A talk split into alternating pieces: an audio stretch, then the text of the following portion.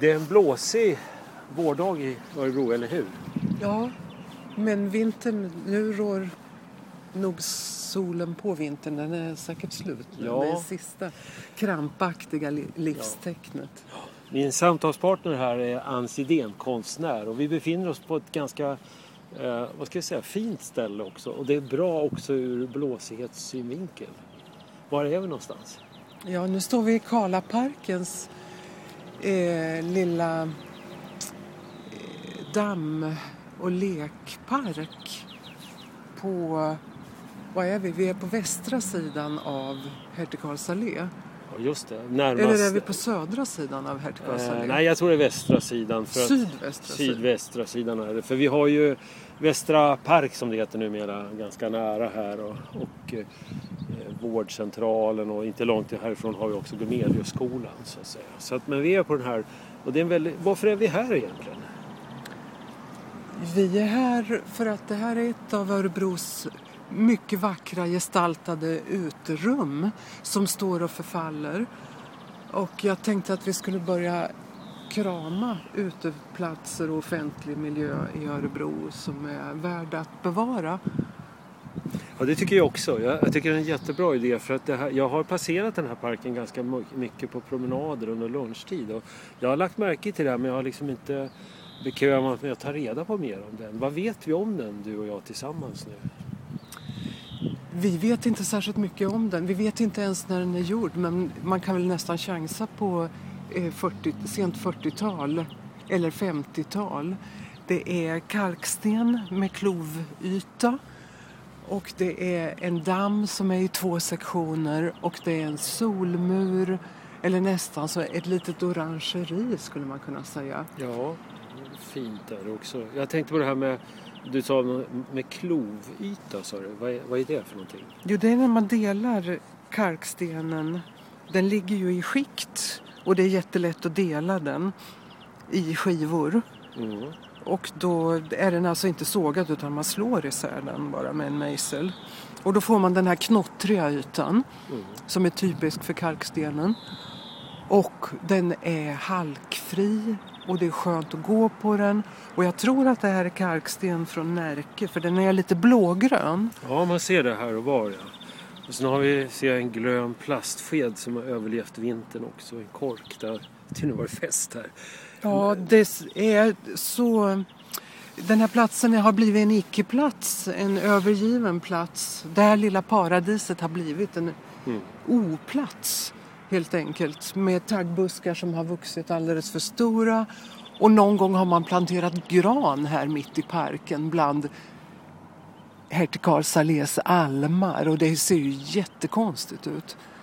De Ja. har ingenting där att göra. Nej, det, det håller med dig där. Och sen har vi ju en, ett hus här också som en liten, vad ska vi kalla det för, ett litet förråd ser det ut som. Det snart. måste vara lite pumphus. För Ja. att vattnet leds ju ner och det måste stå en pump Ja, någonstans. det har du rätt i. Det är naturligtvis pumphuset där. Och Ja. det, är lite, det är lite förbuskat och dessutom finns det naturligtvis en del klotter på det också.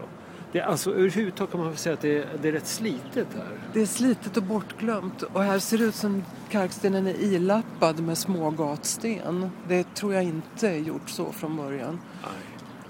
Men här ligger alltså material för 100 000 spänn minst.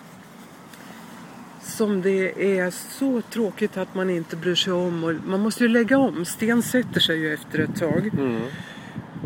Eh, Men det är, är kulturhistoriskt värdefullt det här tycker jag och värt att eh, lägga om stenen och renovera den här platsen.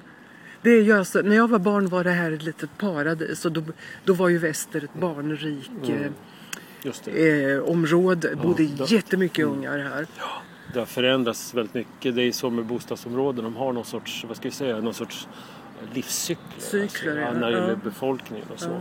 För att om man tittar runt här på byggnaden så är det väl 50-tal en del i alla fall. Kan jag tänka mig. De här. 40-tal. Ja, slutet 40-tal och så.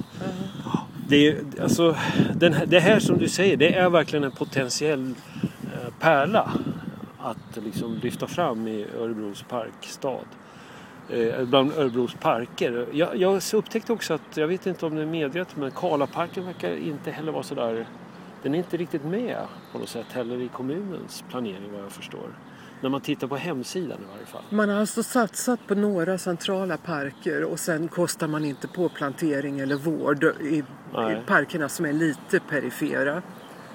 Och det märks ju också att Ja. det inte... Man har varit tvungen, av ekonomiska skäl har man väl varit tvungen att prioritera. Mm.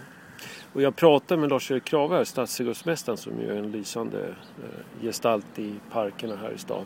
Han, han sa så här att också att det är lite problem med, med eh, vad heter det, eh, klotter.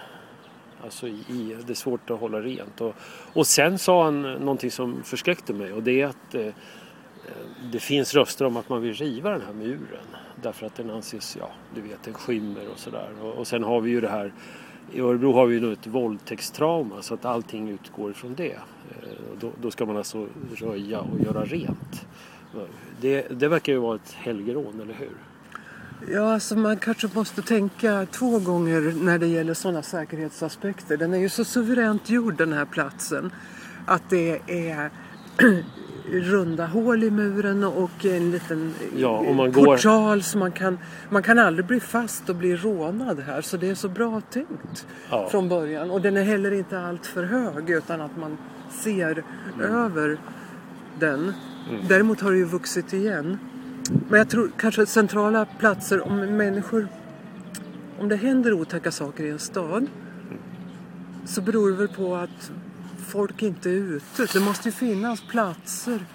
Det måste finnas platser där människor är och platser där som vi brukar.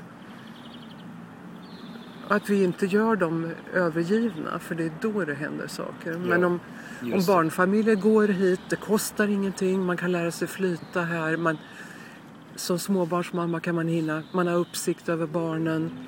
Man behöver inte ta sig till Gustavsvik och det kostar massor med pengar. Utan man tar med sig saft och kex. Mm.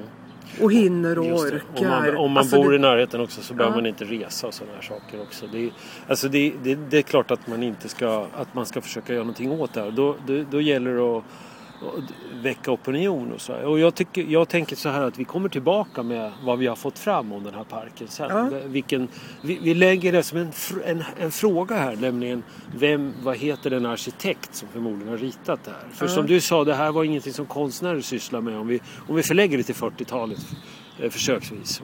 Alltså idag gör ju konstnärer, sådana som jag, som gör ju eh, rumsgestaltningar och miljöer är nästan kravet nu. Att man, ska knotar, kunna, ja. Kunna göra, kunna leverera. Och en sån här gestaltning det skulle kosta ja, över miljonen att få fram idag. Så att det här är, det är en värdefull, Miljö, ja både estetiskt och både ekonomiskt. estetiskt, och, ja det är en, en väldigt bra, skickligt gjord gestaltning. Ja.